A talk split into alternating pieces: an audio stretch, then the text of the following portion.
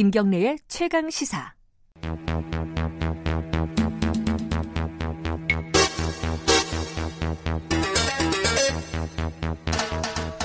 네, 김경래 최강시사 이 부, 아, 삼 부입니다. 삼 부 시작하겠습니다.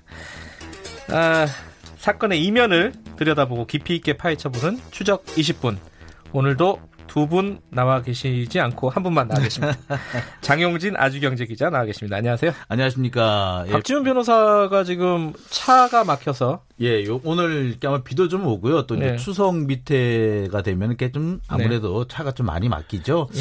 그러다 보니까 사고도 좀 곳곳에서 많이 나다 보니까 아마 지금 올림픽대로 주변이 지금 많이 막히는 것 같더라고요. 제가 사... 지금 보기로도 어, 지금 당장 지금 저 그 영동대교 부근에서 사고가 하는 건이 있었고요. 아 오실 때? 예, 오실 때 보니까 예. 어. 올림픽 대교 부근에서도 하나 있었고 영동대교 부근에서도 하나 보니까 올림픽 대로만 저기 예. 쪽 그 영등포 방향으로만 해도 그랬고요. 예. 그러니까 곳곳에서 한 사고를만 제가 오늘 내 것만 못 겪고 예, 그러니까 그렇게 큰 사고는 아닌데 예, 접촉 사고겠죠. 접촉 사고인데 예. 그런 경우가 꽤 있고 여기 여의도 들어오기 직전에도 보니까 저 고장차가 하나 서 있더라고요. 아, 아 저 제 저는 새벽에 한 다섯 시쯤 출근하는데. 그때도 사고가 있었어요. 그래갖고 막히더라고요. 그 시간에. 예, 새벽 다섯 시 막히면 예, 다들 어, 출근하시는 청취자분들 어, 조심하시기 바랍니다. 오늘 예. 같은 날 사고 많이 납니다. 오늘 예. 같은 날 우리도 마음의 여유를 갖고 예. 움직이시는 게 좋을 것 같습니다. 차라리 지각하는 게 낫습니다. 아, 그렇죠? 예. 박지훈 변호사님 그래서 지각하는 건가? 예.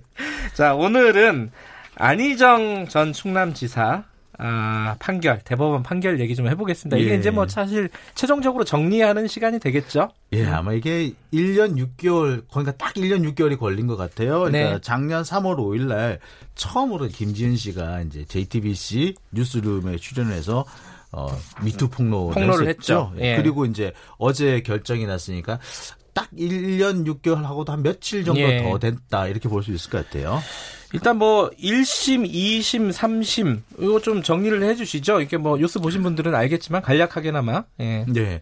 일 심 판결에서는 안희정 전 지사에게 무죄 판결이 났고요. 네. 뭐 항소심 이 심에서 징역 삼 년 육 월의 판결이 났습니다.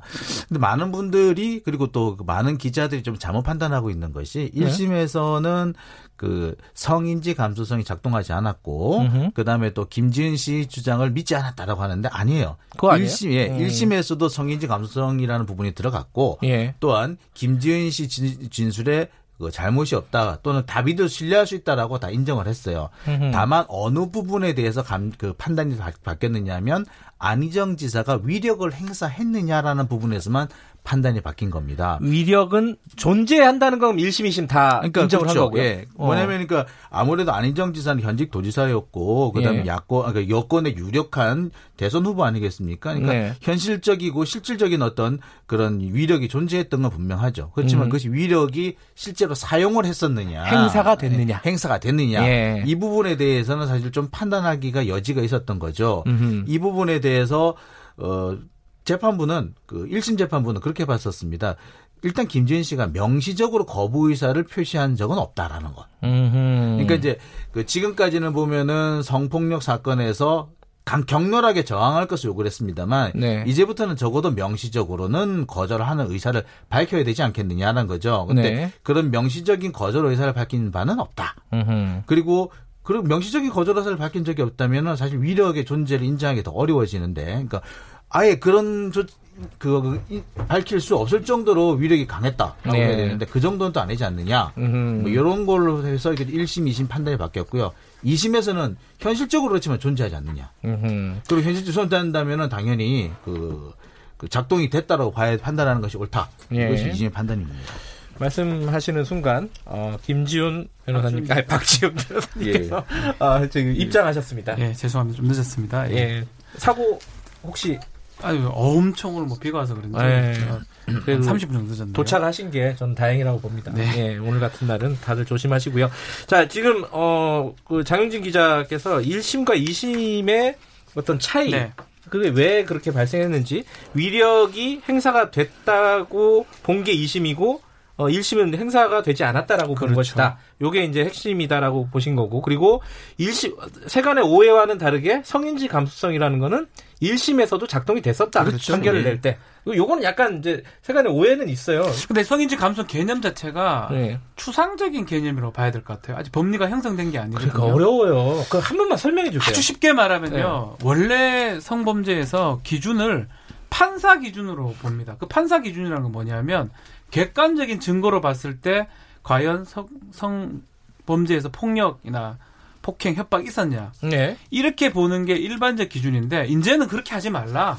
어, 어떻게 해야 돼? 피해자를 기준으로 보라는 거예요. 어허. 피해자가 약간 웃었다 하더라도 그 웃, 웃는 게 객관적으로 봤을 때 웃다면 뭐 강간 아니지 않느냐 이렇게 보지 말고 아하. 어떤 상황에 따라서 웃을 수도 있고 어떤 메시지를 보낼 수 있고 이런 것들을 피해자의 주어진 상황에 맞추어서 판단을 해야 되지 이거를 그냥 일반적으로 봤을 때는 어떻게 피해자가 저렇게 행동할 수 있냐 음. 피해자 다음 이런 얘기를 하지 말라는 게 성인지 감수성입니다. 근데 이게 법리가 정해진 게 아니고 약간 이게 좀 아직 추상적인 개념이기 때문에 아직 확립이 명확하게 되진 않았다. 어렵, 어렵습니다. 아, 벌써 이제 확립돼 가는 과정이고. 이제 확립됐다고 봐야 될 것 같아요. 예. 근데 사실 그런 부분은 있어요. 이게 성인지 감수성이라고 우리가 말씀을 드려서 그렇지 사실은 피해자 중심 관점이라고 보시면 돼요. 그 모든 음. 범죄 피해자들은 비슷한 상황에 놓일 수가 있습니다. 음흠. 이 범죄 피해자가 상황에 따라서는 좀 앞뒤가 안 맞는 행동을 할 수도 있고요. 네.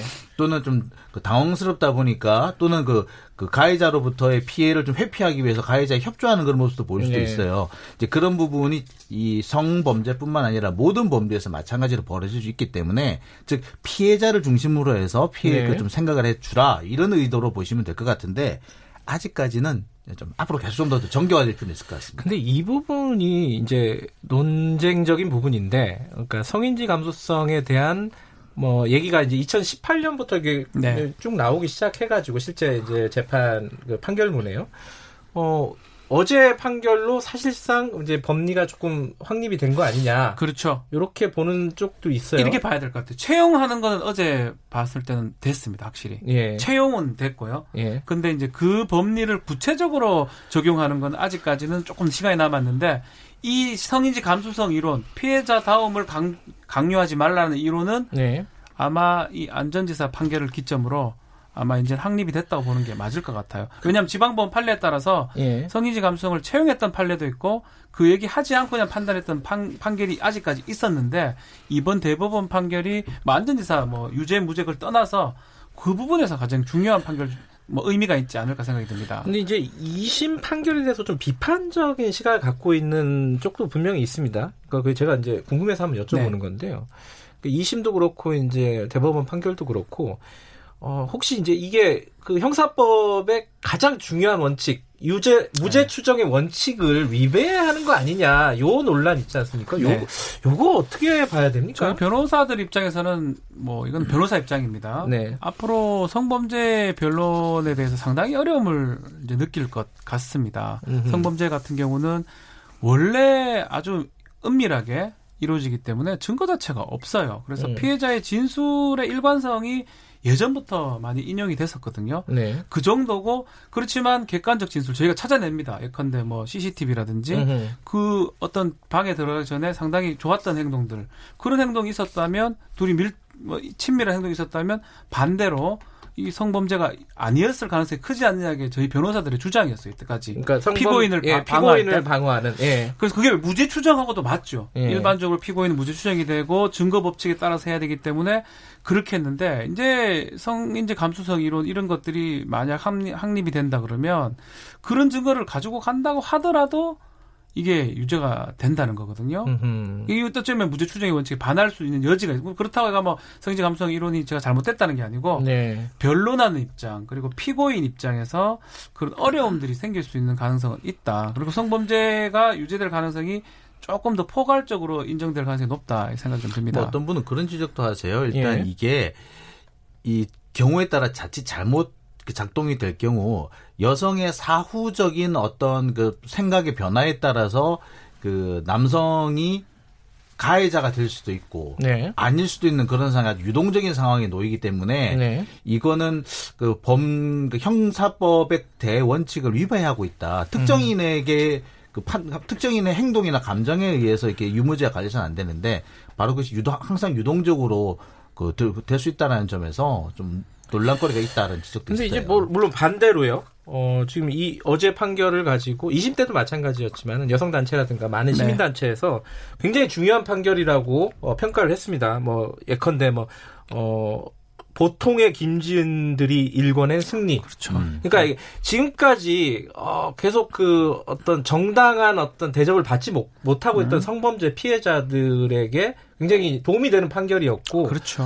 우리 사회가 좀 앞으로 나아가야 될 방향이 아니냐 이거 이렇게 또 판단하는 쪽이 분명히 있습니다. 그러니까 맞습니다. 예. 양쪽이 균형의 문제일 것 같기도 한데, 그래서 결국은 비동의 간음죄라는 얘기가 나옵니다. 동의가 음. 없은 상황에서 간음이 이루어졌을 때는 처벌할 수 있다. 그 비동의 간음죄가 지금 입법하려고 합니다. 으흠. 아예 강간죄 같은 걸 없애버리고 네. 동의 없이 관계가 돼버리면 처벌할 수 있는 규정을 아예 만들어 놓고 그렇게 적용하면 이제 사실 문제가 없는데 법은 지금 강간죄, 폭행이나 협박을 이용해서 간음을 성관계했을 때 처벌한다고 해놓고 그 폭행 협박을 아주 그냥 해석을 안 해버리는, 해석을 너무 광범위하게 해버리는 이런 것들이 사실 문제입니다. 아, 이렇게 된다면 사회적 분위기 그렇다면 사실은 법 자체를 바꾸는 게 아무튼 바꾸어질 것 같기도 해요. 음흠. 그게 더 바람직하지 않을까 생각이 듭니다. 알겠습니다. 이게 약간 추상적인 논의로 넘어갔었는데 네. 다시 이번 판결로 좀 끌고 오면요.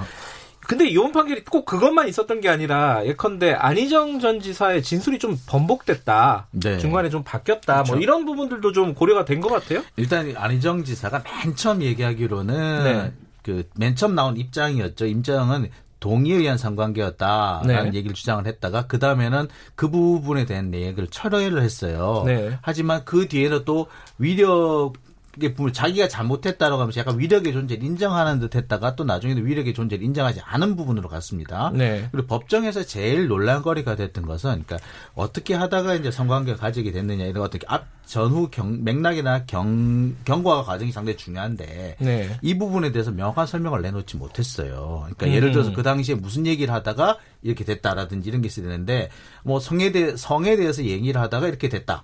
어, 성관계를 갖게 됐다라고 이제 주장을 한 거예요. 그럼 그 도대체 구체적으로 뭔 얘기를 했느냐에 대해서는 또 전혀 설명을 못 해요. 근데 대체로 경우, 보는 경우에, 어, 성범죄의 가해자의 진술을 보면 그렇습니다. 대체로 보면은. 네. 성에 대해서 얘기를 하다가 자연스럽게 성관계를 가지게 됐다라고 주장하는 거예요. 대체로 보면은. 음. 그런 경우에 제가 볼 때는 팔십 퍼센트 이상은 가해, 범죄 가해자인 경우가 많았습니다. 그렇죠. 예, 그래서 아마 이런 부분에서도 직접적인 영향은 아닙니다만 그 판사가 심증을 형성하는데 예. 이 안희정 지사의 애매모호한 그 진술 태도 역시도 상당히 영향을 미치지 않았을까.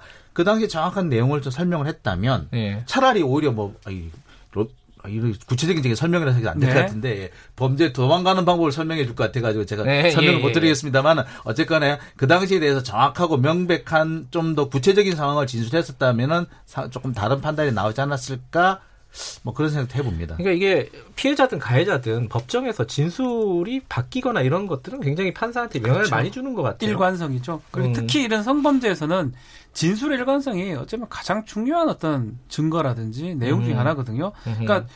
지금 김지은 씨도 일 심에서 이 본인, 본인 입장에서 안 좋은 결과가 난 게 진술이 오락가락했다는 일 심에서 그렇게 생각한 거예요. 네. 이 심에서는 반대죠.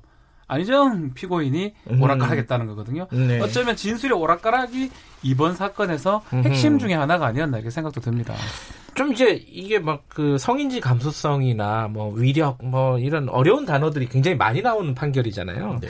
좀 쉽게 얘기하면 근데 이렇게 보면 되는 거 아니에요? 그 폭행이나 협박이 없었어도 네. 위력을 행사한 거다. 그렇죠. 그렇게 볼 수 있는 거죠. 지금 그렇게 판결이 나온 그렇죠. 거죠. 그러니까 그러면 이 안희정 전 지사 같은 경우는 뭘 어떤 식으로 행사를 했다고 하는 거예요? 자신의 뭐 안희정 지사 주장은 그런 거죠. 자신의 뭐 위력을 이용해서 한 게 아니고 뭐 서로 서로 어떤 그런 음흠. 좋은 호감적 관계 아니면 그게 최소한 그 정도는 아니라도 그렇게 했다라는 게 안희정 지사의 주장이고 그렇지만 김지은 씨나 지금 법원 판결은 그게 아니다. 자신이 갖고 있던 위세 그 힘을 이용해서 그 성관계나 추행을 했기 때문에 위력에 의한 간음죄라든지 위력에 의한 추행죄가 성립한다고 보고, 그 와중에 성인지 감수성을 이제 도용해서 그 진술의 어떤 좀 약간 이상했던 부분, 김지은 피해, 피해자의 그런 충분히 진술이 맞다라고 이제 본 음. 것입니다. 그러니까 뭐 그런 것 같아요. 그러니까 현실적으로 뭐 구체적으로 또 뭐 안희정 지사가 어떤 위협을 가하지는 않았겠지만, 네. 그러지 않았다 하더라도 안희정 지사와 그 비서와의 관계 자체가 이미 그런